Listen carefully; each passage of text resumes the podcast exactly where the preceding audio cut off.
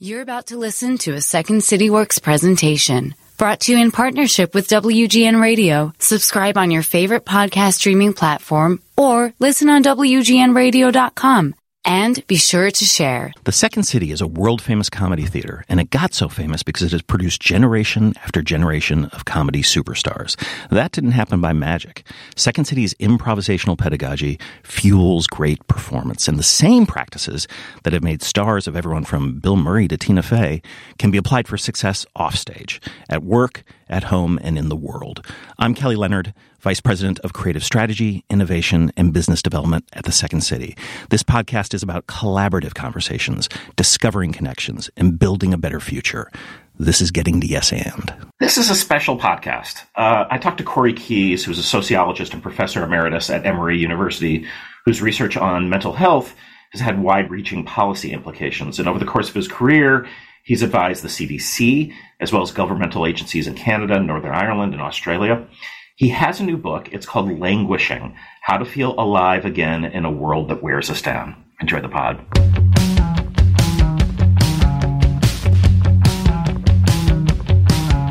Days can't be counted by the money spent. Today was just another better left unsaid. Days can't be counted by the time till rent. Tomorrow's just another like the one that comes next. The corner of the highway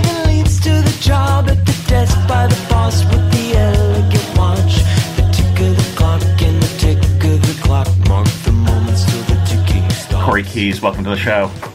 Well, thank you for having me, Kelly. I was having breakfast with my friend Allison last week, and she's a behavioral scientist, and she's finishing up her first popular press book. And she's been going back and forth with the publisher because they wanted to lose her first chapter. And the thing we both agreed on is that for most books, you can lose the last chapter, but but not the first. And but in the case of your new book, I love the last chapter, uh, which is titled "Play as Resistance." Can we start our conversation there? Of course. Yeah. All right. I don't think people, when they think, I know this because I work at a place that is based in play, uh, that they don't think of the words play and resistance as being connected in any way. So, talk to us about what you're what you're meaning when you say that. Well, a couple things. Well, and and we don't normally think of the word play when it comes to thinking about adults. No. Right? Typically, now you and I get to work in a profession where playing around with ideas and uh, working uh, playing with people with with your ideas is is just part of the fabric of our life. Yeah. And where I'm blessed, and I suspect um, the way you, I saw you were, you were smiling when you came on. You get the Yes. details, right? I, Right. I smiled most days Yeah. because I was, I marveled at what I had the opportunity to do. Now, most people don't um, get that uh, blessing. Let's just Mhm. call it a blessing. Um, I wouldn't call it a luxury because I think play is necessary. Yeah. And I wanted to appeal to adults because I think many of us might approach play and take it on if we saw this as a, a way of rebelling and and and and kind of pushing back on a world that's just I think it's asking too much of us these days, and too much in the sense of uh, where I talk about in the book things like we're increasingly we're being de- demoralized, and most people don't really get to spend a lot of time at work living the values that brought them to their workplace and their occupation and profession. And so if your work isn't bringing you joy and meaning, I think you can step back and find it elsewhere. And play is certainly one place where you can say, um, I'm going to stop thinking of time as money and Mhm. time is scarce. And I'm just going to have fun and maybe waste a little time. Mm-hmm. Right. So, yeah, I just thought, wow, I know my spirit is about um, rebel. I, I like to rebel a little bit. Mhm. When you tell me something to do, uh, and, but you don't t- give me a good reason, uh, I won't do it. And I thought this was a good reason to give people to start playing if they weren't as adults. Yeah, I've talked about this before, which is we, we do a lot of work in the corporate sector, uh, a, a lot, where they bring us in to do workshops and training. Uh, we we uh, when we have framed it as play, no one buys it. When when we frame it as improvisation, they, they get that. They're like, oh, you need to improvise. Yeah, you've got to be agile and you've got to pivot. And you got, but these are all the things that we do when we play. There is so much learning baked into play. And I don't know if you know the origin story of the Second City, but the woman who created the improv games that is the basis of all the training here was a social worker in the 20s and 30s by the name of Viola Spolin. And she invented these games to better assimilate immigrant children coming into her care on the south side of Chicago.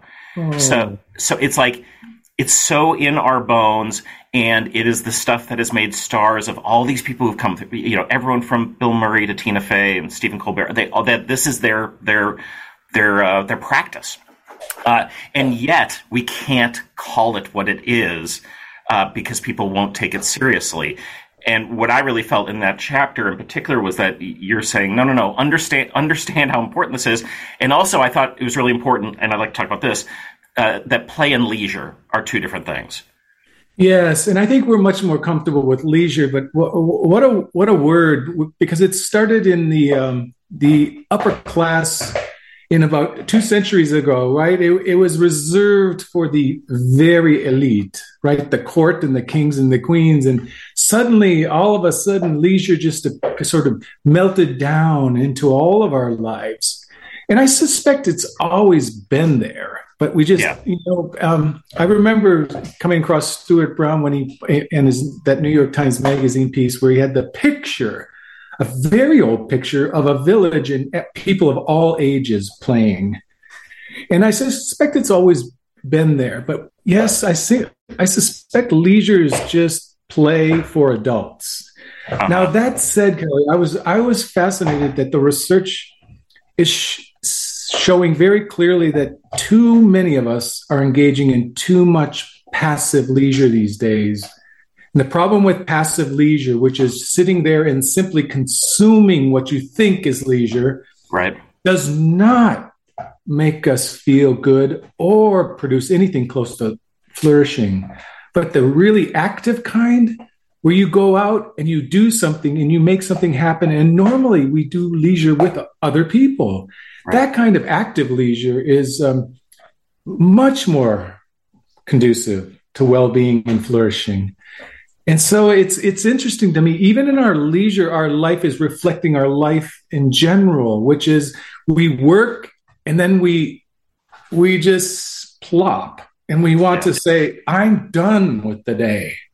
Yeah, and I, and I get it. I do get it. I understand that, but I suspect this notion of resistance or saying enough and starting to put those what I call the five vitamins, of which play is just one, putting mm-hmm. those things back into your life will go a long way to saying uh, enough with life.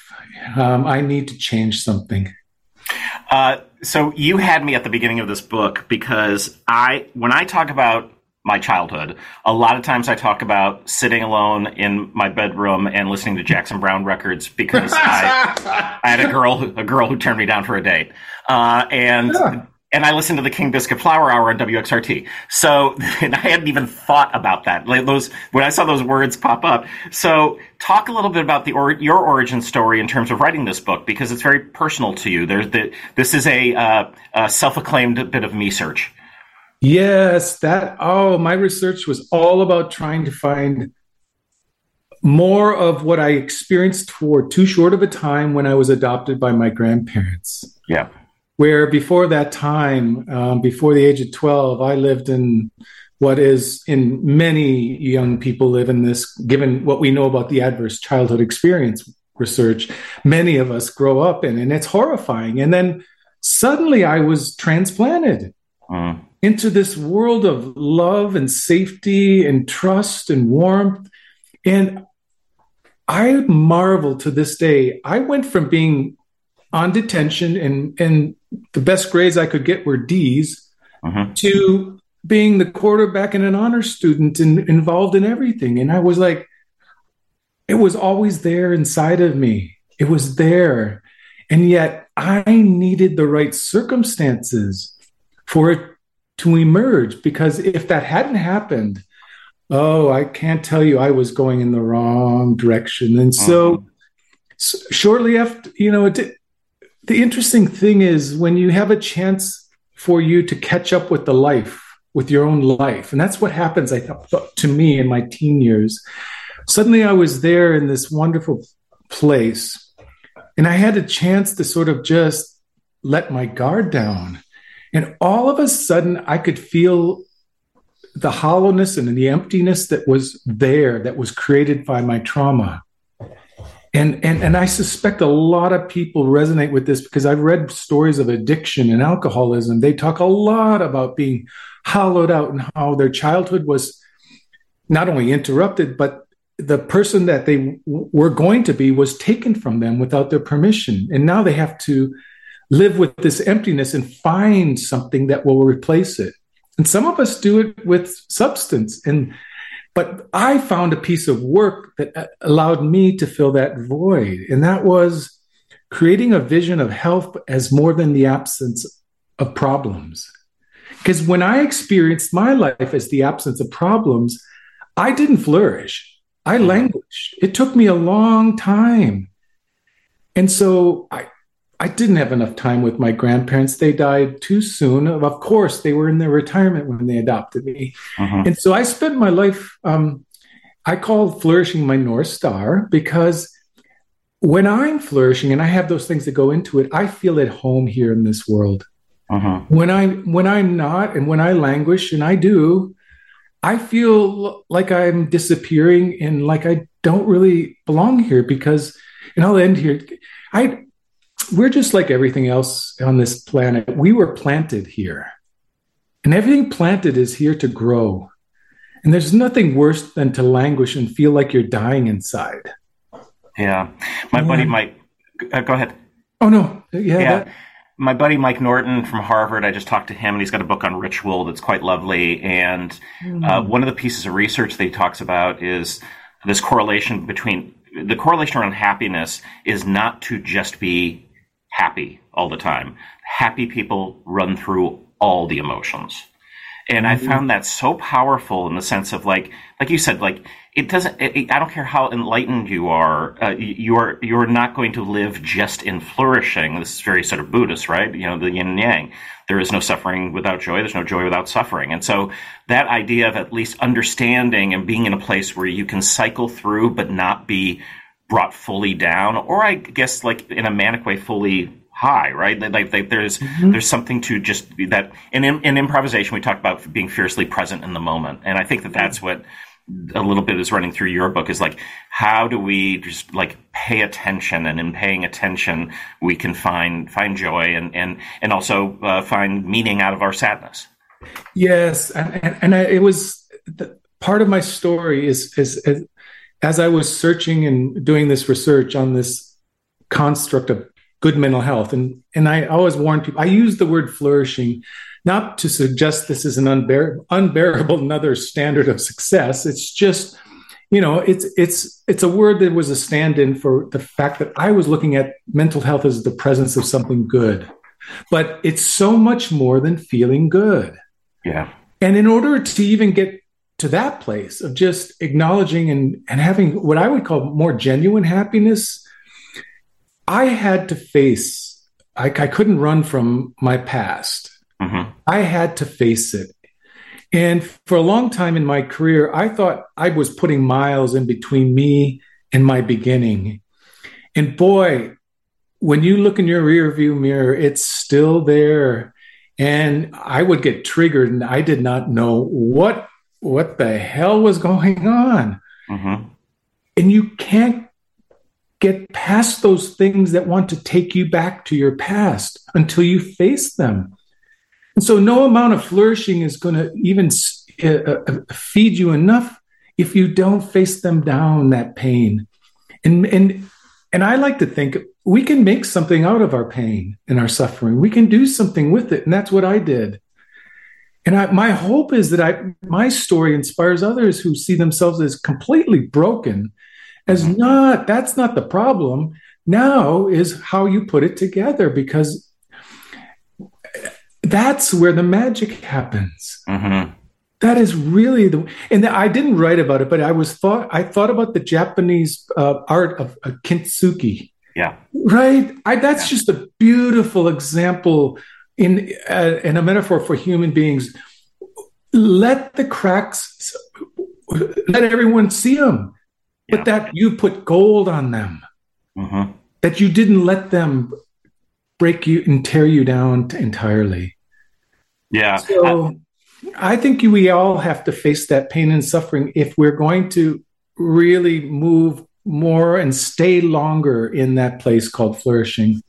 That that was the lesson I learned. Yeah, yeah. I, I often, when I'm talking about storytelling, I'm like, no one wants your success story; they want your fiascos. They're funnier, and, and and and that you made it through and you're still standing there. I mean, that's that's the thing. So you reference that you were around at the beginning of the positive psychology movement, and you mm-hmm. kind of leave it there. So I'm very, my very dear friend Scott Barry Kaufman uh, had had also sort of worked in that area and is now doing some other stuff. So I'm sort of curious, like. It's, it seems like you sort of uh, went a different direction. Yes, I and I was I don't think people realize that so many of us were already doing this work long before positive psychology came along. And if it wasn't for the MacArthur Foundation, I don't think we would have some of the biggest and most valuable data sets to this day that feeds a lot of scholarship in that field called positive psychology because um, I was part of the MacArthur Foundation research networks on successful aging. Uh, successful aging was doing what positive psychology long before it came along, and I I just felt t- two things were a little. Um, I was I. I just didn't feel comfortable with a movement that didn't pay attention to anything that came before it. Uh, I, I, I, I it, there's no way in my scholarship that I would ever do anything without a deep historical dive. Yeah. And paying respect to what was done before because you can't you can't do anything like what they tried to do without all the hard work that a lot of people were doing quite quite early and often without all the fanfare that they had. Mm-hmm. And then the second reason was um, I, I refuse to separate the negative from the positive. Uh-huh. I refuse to, because I, I talk about the two continuum model of mental health and illness. And in the very first meeting that I helped to organize the summit, I presented my work, and people were like, Corey, this is positive psychology. Why are you talking about mental illness? Because uh-huh. I said you can't talk about mental health without talking about mental illness, right? And then, second, I, I produced a diagnosis of positive mental health in the same way that psychiatry creates diagnoses for mental illness. And there was this big argument, and and and I got the sense that they not only did they like the fact, not like the fact that I wasn't I wasn't um, trying to ignore the negative, that I was medicalizing the positive. Hmm. And so it was clear to me, uh, at least at the beginning, uh, I wasn't going to get supported, and and frankly, um, it wasn't like I left because I wasn't getting supported. It was just, it was clear. And I was told by the foundations that we can't support your work because people are already supporting it. And I'm like, uh, that's not true. The National Institute of Mental Health wouldn't give me a grant to study positive mental health. Yeah.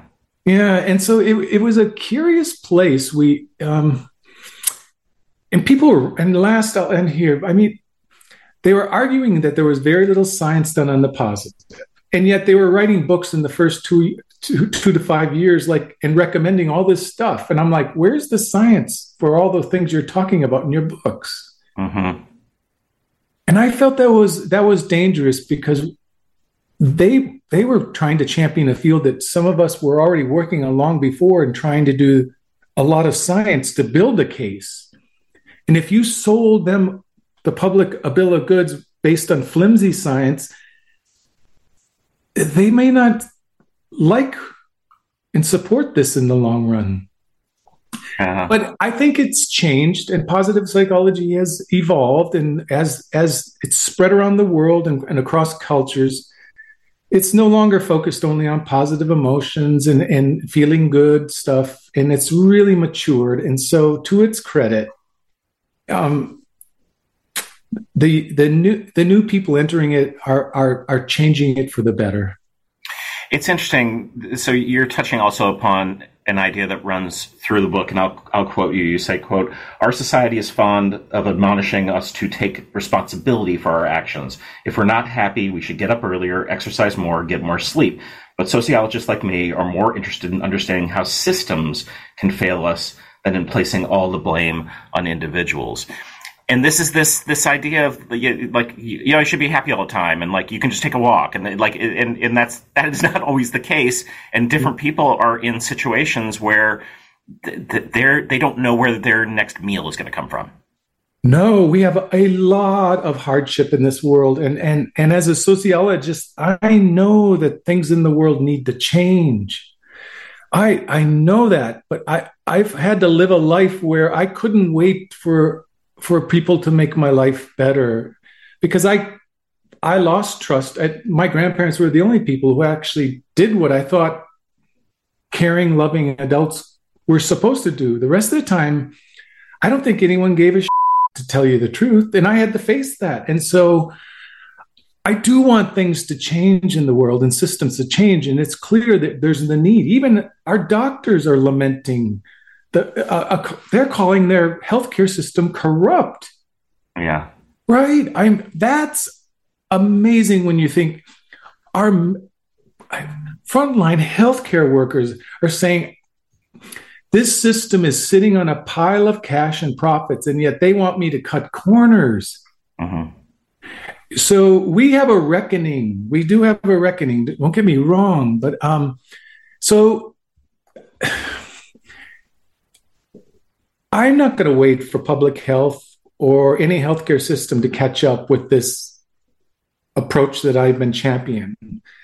Right? Yeah. And so that's why I recommend in the book you take you do at least what some good science says go out and do those five things because don't wait for the world around you to change and um, meanwhile let's not let the system off the hook. Let's hold them responsible for once.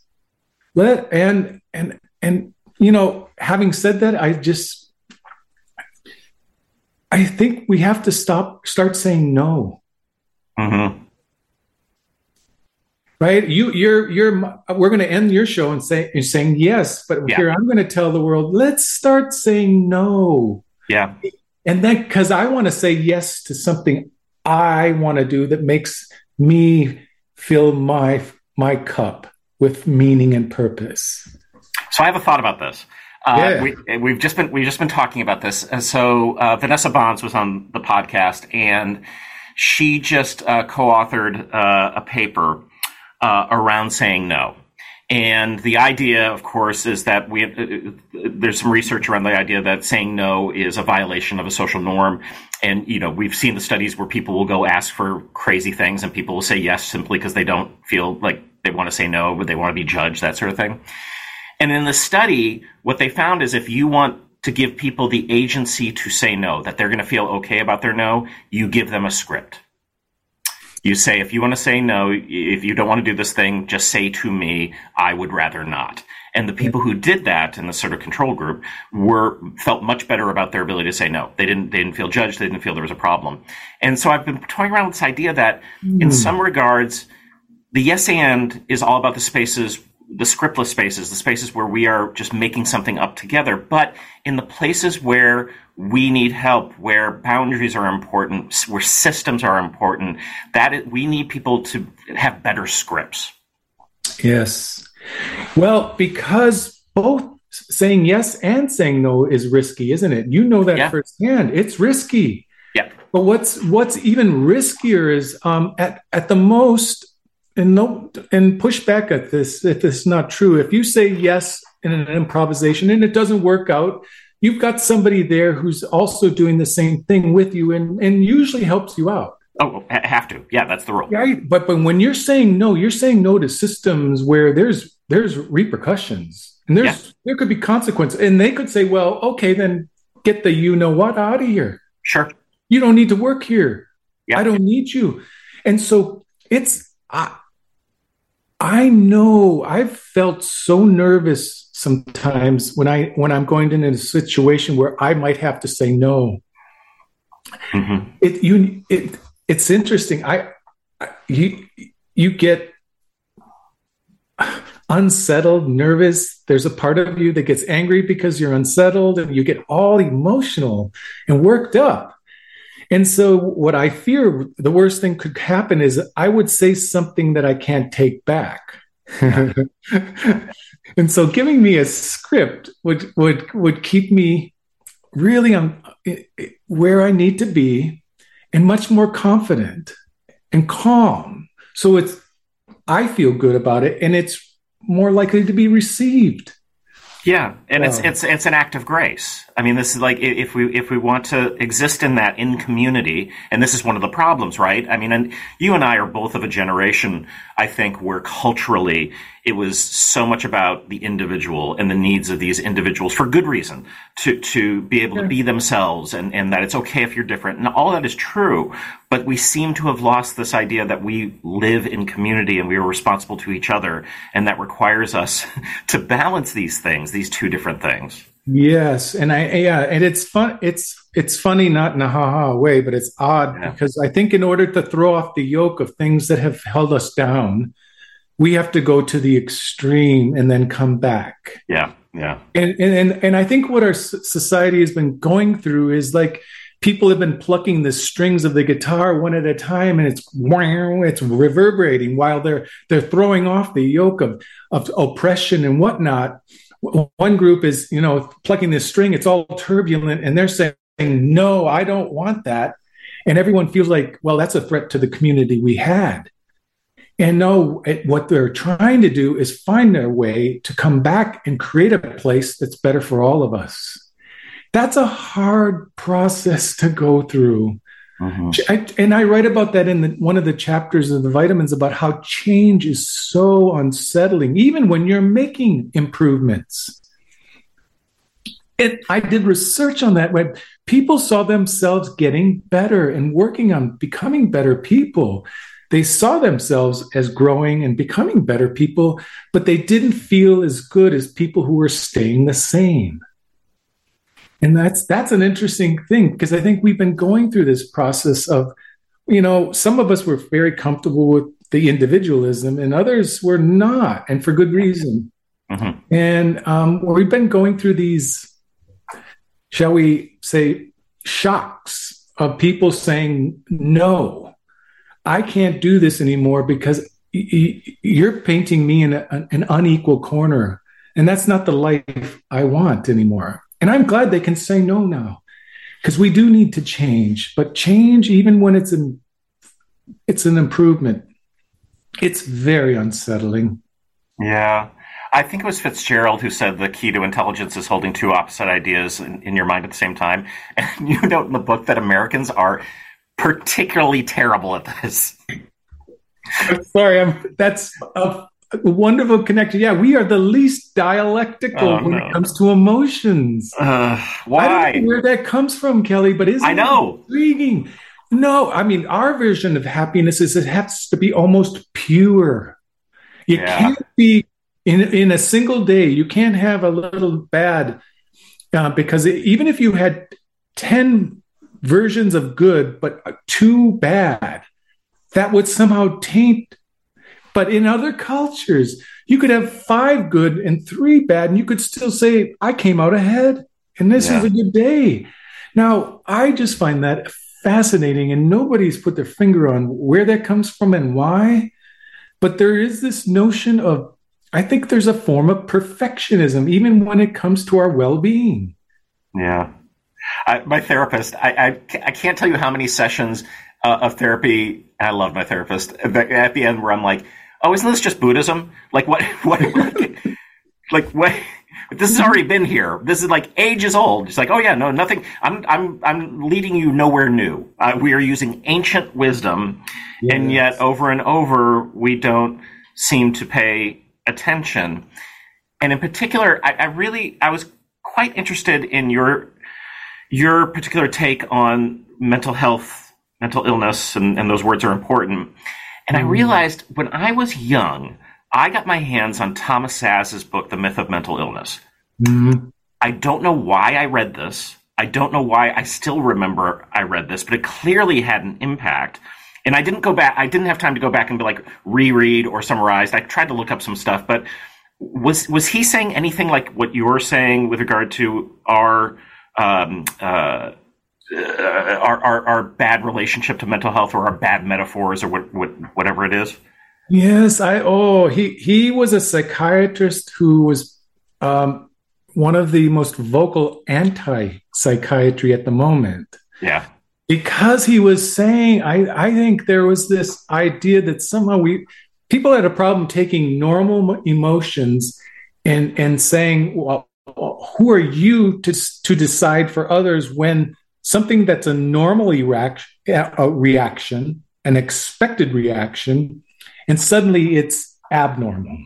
And that's going to be with us forever because that's that's the terrain of mental illness, right? Sadness is a normal emotion. Yeah, you yeah. should feel this when you have loss. Fear, a normal emotion. You should feel fear in many circumstances because it does something, it prepares you for something that you probably will need to do. Mm-hmm. And both of those emotions can become pathological if you persist in them, right?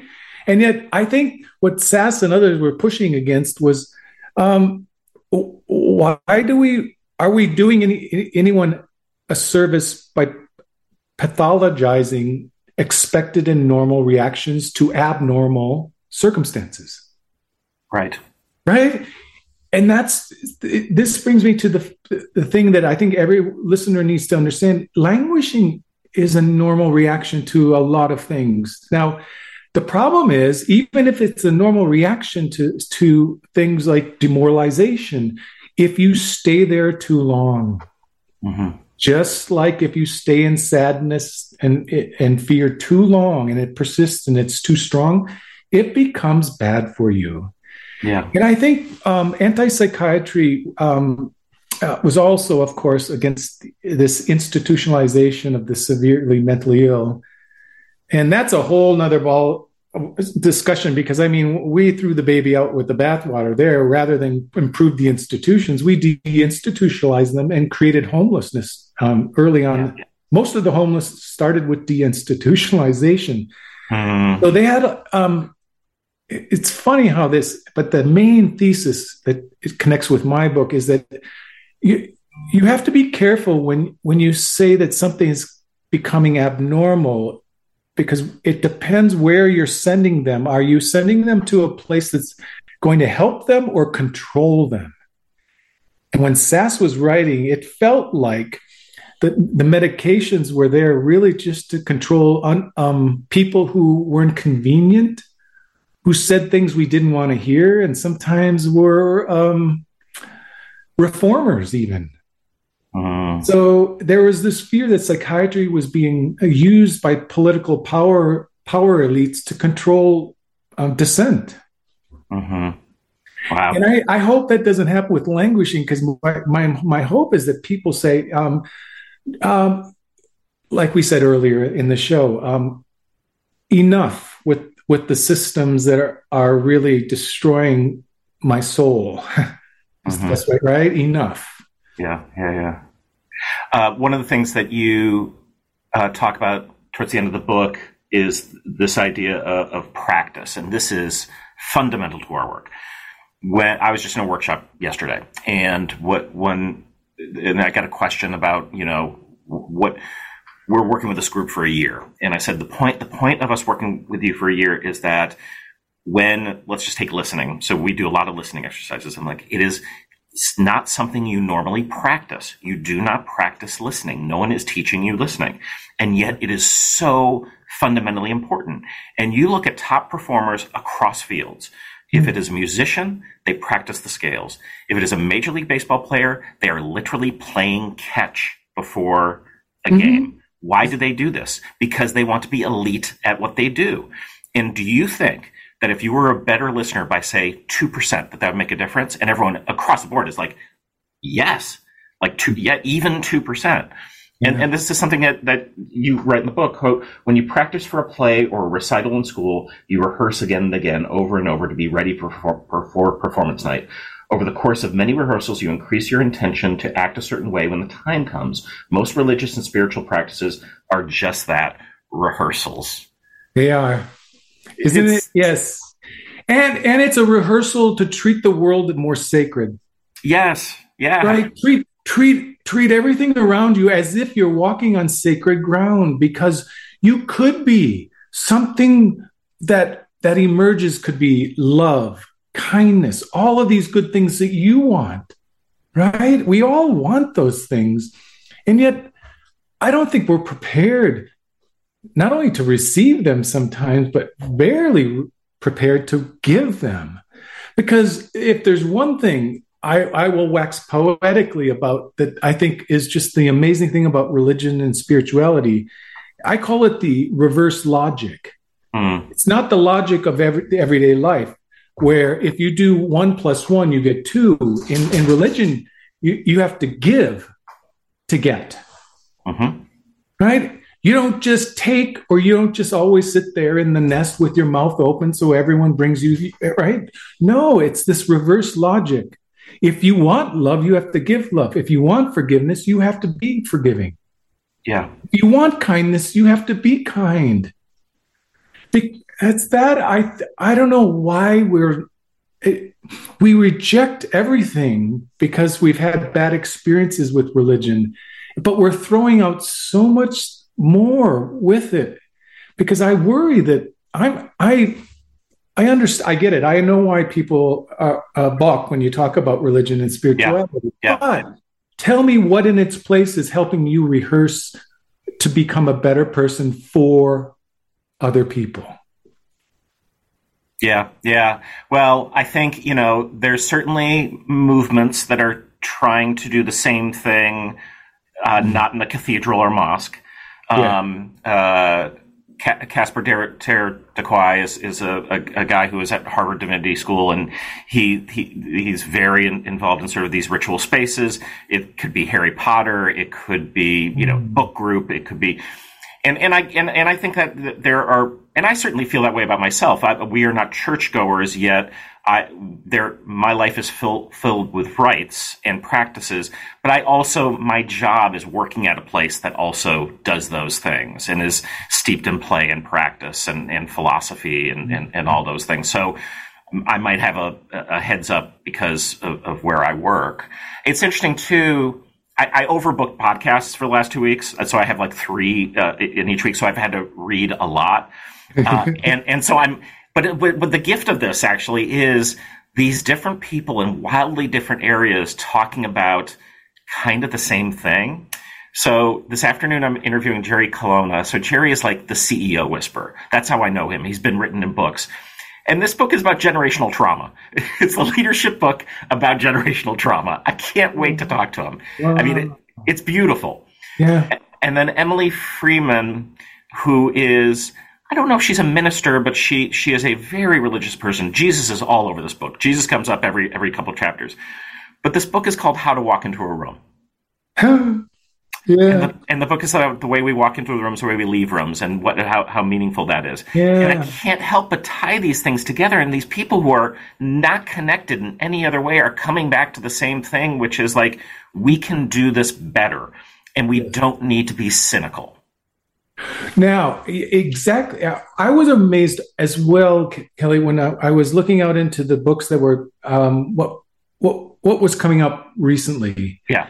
And I don't know if you've noticed this, but there's a lot of books about burnout and exhaustion. Oh, as yes. well. Yes. Yeah. And, and I think isn't it interesting? I, I I'm I'd love to hear that discourse if if they get beyond the sort of practical nuts and bolts stuff of you know challenges and stress at work to also realizing that's just a part of life.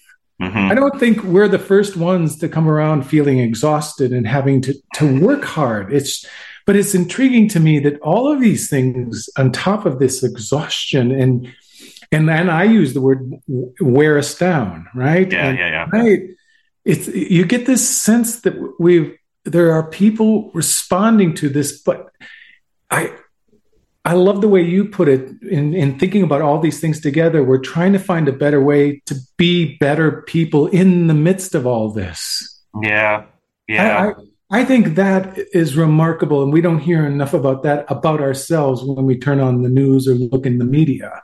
We are trying to become better in the midst of all this. And that's not the messages that are fed back to us. No. No.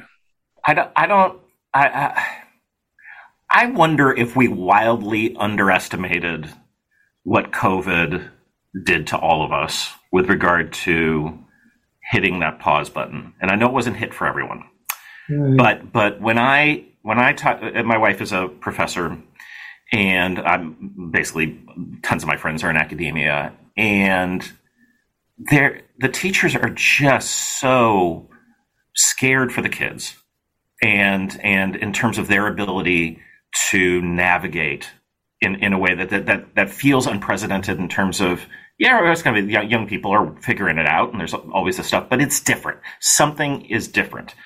Um, and I think, you know, um, the, the, the, the, could it be that when we told everyone to take a, a year away from everyone else, that the damage was significant? Because it, it feels to me, with everything you're talking in, about in your book that oh, well of course it was because yes.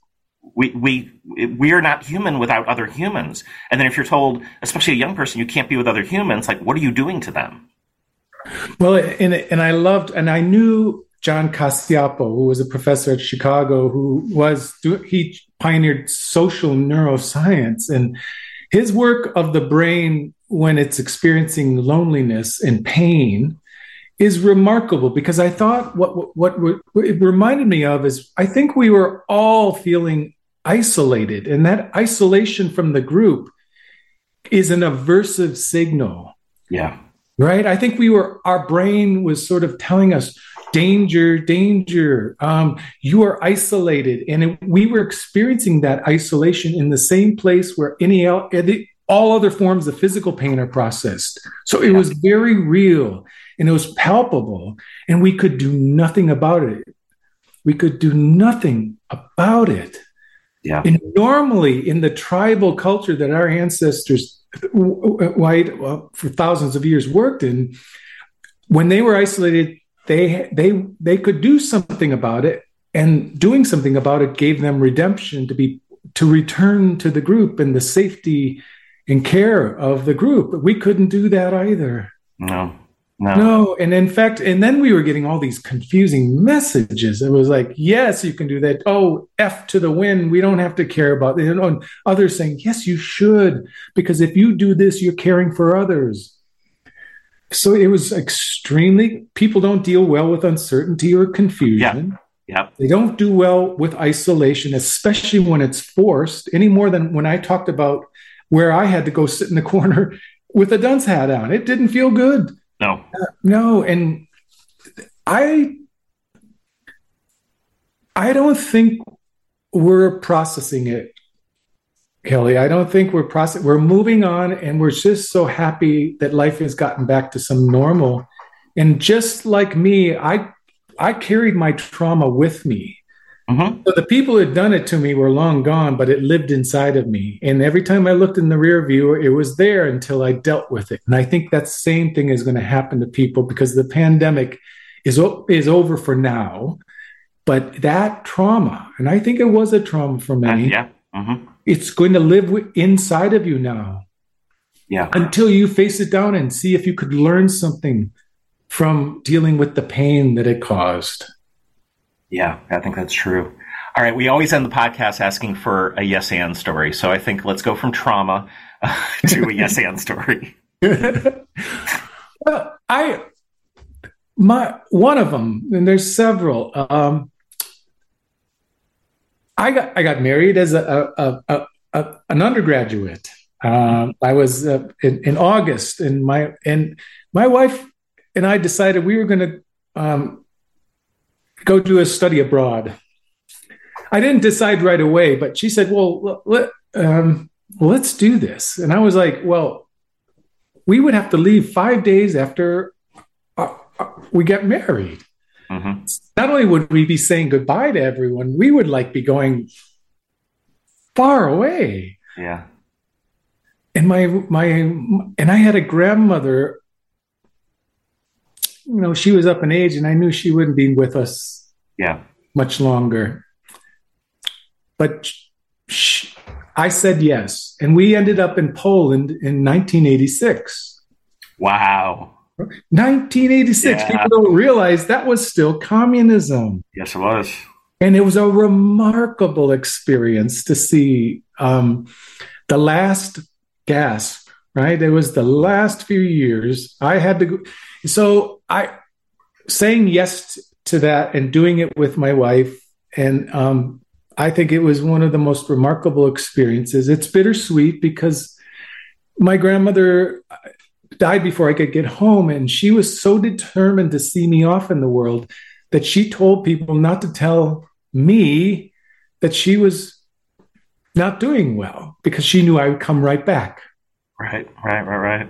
But so it was a bittersweet experience and a great learning experience that, that every generation plants a seed, and and as long as they see you off, um, it's okay. You have to let them go, and they let me go, and a new life was started.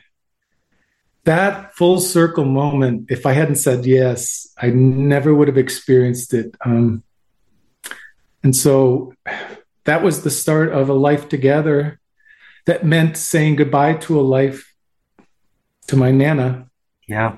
that gave me essentially a, a very different trajectory Oh, I love that so much. The book is called Languishing How to Feel Alive Again in a World That Wears Us Down. Corey Keyes, thank you for coming on the podcast.